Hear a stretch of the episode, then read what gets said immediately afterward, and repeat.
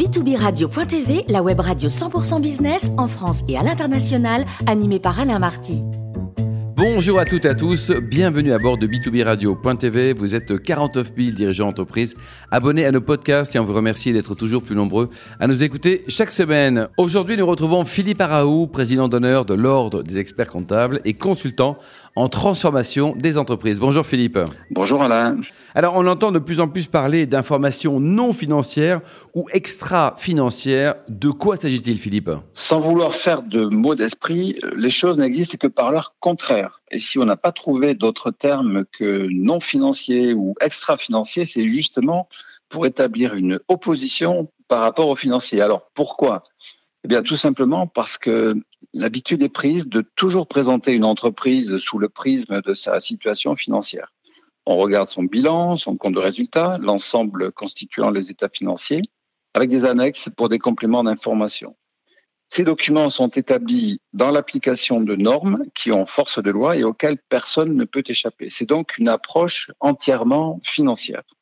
Mais alors, pourquoi vouloir faire autre chose? Cela veut-il dire que les bilans des entreprises ne sont pas justes ou alors presque pire, pas fiables? Mais non, Alain, on se calme, on se calme. Les, les bilans sont justes et c'est un professionnel du bilan qui vous le dit.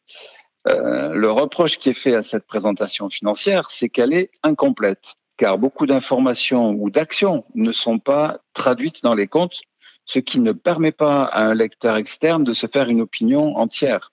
Ce qui lui est montré est juste et il n'y a rien à dire sur la sincérité des comptes. Mais ce n'est qu'une vue partielle de l'entreprise. Comme le dit Einstein, ce qui compte ne peut pas toujours être compté et ce qui peut être compté ne compte pas forcément. J'aime beaucoup cette citation et je la répète, ce qui compte ne peut pas toujours être compté et ce qui, ne, ce qui peut être compté ne compte pas forcément. Alors je vous rappelle qu'Einstein est le père de la théorie de la relativité. Bon, d'accord, Philippe. Alors, mais qu'est-ce qui compte et que l'on ne voit pas dans un bilan?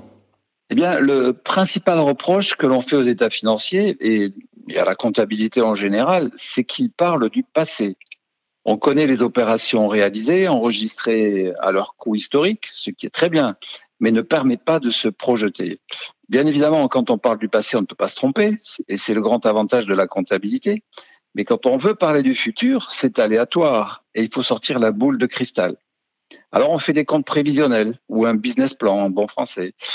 Il ne faut pas dire que ces comptes prévisionnels sont faux, mais ils présentent un projet et sont souvent teintés de l'optimisme inévitable du porteur du projet. Et là, eh bien, il y a souvent un pas entre l'espoir et la réalité. Alors, si je vous comprends bien, les bilans sont incomplets et les business plans ne sont pas fiables. Bravo. Hein. Est-ce que vous avez au moins une solution pour ne pas nous laisser dans cette schizophrénie? Et oui, mais oui, c'est là que l'information non financière vient jouer son rôle. On ne va pas parler de chiffres, mais on va parler des actions en cours au sein de l'entreprise qui se traduiront inévitablement par la suite dans les, dans les chiffres. C'est-à-dire que l'on ne va parler ni du passé ni du futur, mais du présent. On va donner des informations sur l'entreprise qui vont permettre de comprendre ses engagements, ses actions et surtout son fonctionnement et ses centres d'intérêt. Euh, Philippe, vous pouvez nous donner un exemple pour qu'on comprenne euh, encore mieux? J'y arrive. Euh, imaginez une entreprise, par exemple, qui prend un tournant dans son activité et veut engager une orientation nouvelle avec une spécialisation.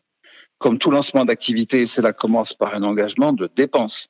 S'il y a un investissement matériel, on trouvera des immobilisations dans le bilan avec de la trésorerie en moins, mais sans retombée financière immédiate. S'il y a une formation du personnel, on va trouver des charges dans l'exploitation, plus des embauches, des frais de prospection, etc., etc autant d'actions qui, sur le seul plan financier, n'entraînent que du négatif et les comptes s'en ressentent. La stricte lecture financière sera donc négative, ne pouvant savoir ce que recouvrent ces dépenses. Il convient alors d'expliquer l'opération, car la connaissance du projet pourra au contraire conduire à une note extrêmement positive du fait de l'espoir qui porte. Comment le faire? En général, ce sont des commentaires que les dirigeants font oralement quand ils se présentent pour expliquer un manque de rentabilité et parfois des pertes, mais il n'y a aucun document qui permette de faire une présentation. Et alors, c'est là que vous avez la, recette miracle Oui, euh, enfin, si l'on peut dire. Euh, ce n'est pas moi qui ai la recette, c'est la tendance d'aujourd'hui qui est en train de se généraliser. Il s'agit de compléter la présentation d'informations financières par un rapport d'informations non financières ou extra-financières, peu importe le terme. Ce n'est pas l'un pour remplacer l'autre. C'est un complément qui va permettre de présenter un tout plus riche et plus complet afin de se faire une idée plus précise de l'entreprise. Il y a donc un, grand intérêt pour les entreprises à présenter ces informations non financières et ce, et là j'insiste, quelle que soit la taille ou le secteur d'activité. Toutes sont concernées et pas uniquement les grandes comme cela a été le cas jusqu'à aujourd'hui. Alors Philippe, vous nous parlez d'un rapport d'information extra-financière. Est-ce que c'est un document obligatoire aujourd'hui? Et si oui, pour qui? Alors pour ce qui est de l'obligation à ce jour, euh, oui, elle existe, mais uniquement pour les grandes entreprises. Tout d'abord, euh, ce fut une loi de 2001 qui a obligé les entreprises cotées à présenter un, un rapport annuel essentiellement orienté sur les questions environnementales. Puis en 2011, c'est la loi Grenelle 2 qui a étendu l'obligation aux entreprises de plus de 500 salariés et 100 millions de chiffre d'affaires. Petit à petit, l'obligation descend ainsi dans la taille des entreprises et ma conviction est qu'elle finira par se généraliser. Par exemple, une proposition circule aujourd'hui au Parlement européen pour rendre obligatoire la présentation d'un rapport d'information sur la responsabilité sociétale des entreprises, hein, la fameuse RSE, dès qu'il y a une limitation de responsabilité, c'est-à-dire pour toutes les sociétés de capitaux.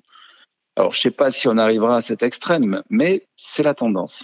Mais alors, qui est donc intéressé, Philippe, par un rapport d'information non financière sur les entreprises? De façon générale, ce sont les parties prenantes de l'entreprise, euh, celles qui sont intéressées par, par, le, par ce rapport, celles qui ont un intérêt direct avec elles, euh, qu'on appelle en anglais les stakeholders. Euh, au premier rang, on trouvera les associés et les salariés, bien sûr, même si on est en droit de penser qu'en principe, ils sont déjà bien informés mais ceci n'est malheureusement pas toujours vrai. Tout dépend du, du niveau de communication interne et de l'exhaustivité de l'information diffusée. Ensuite, on trouvera ceux qui commercent avec l'entreprise, ses fournisseurs et ses clients, qui ont besoin d'être rassurés sur la continuité de l'exploitation, car cela conditionne leur propre business.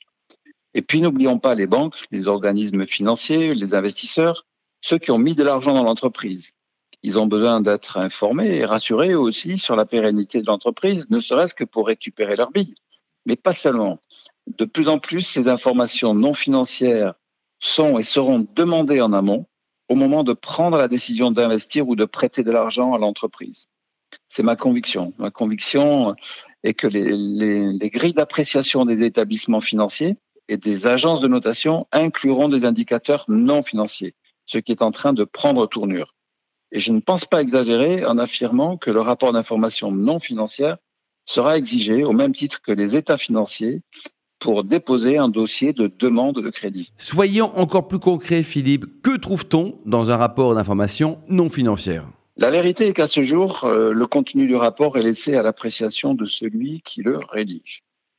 Cela ne durera pas et de nombreuses initiatives montrent une volonté de rédiger des normes afin d'obliger à un contenu standardisé qui répondent aux besoins d'information du lecteur de ce rapport.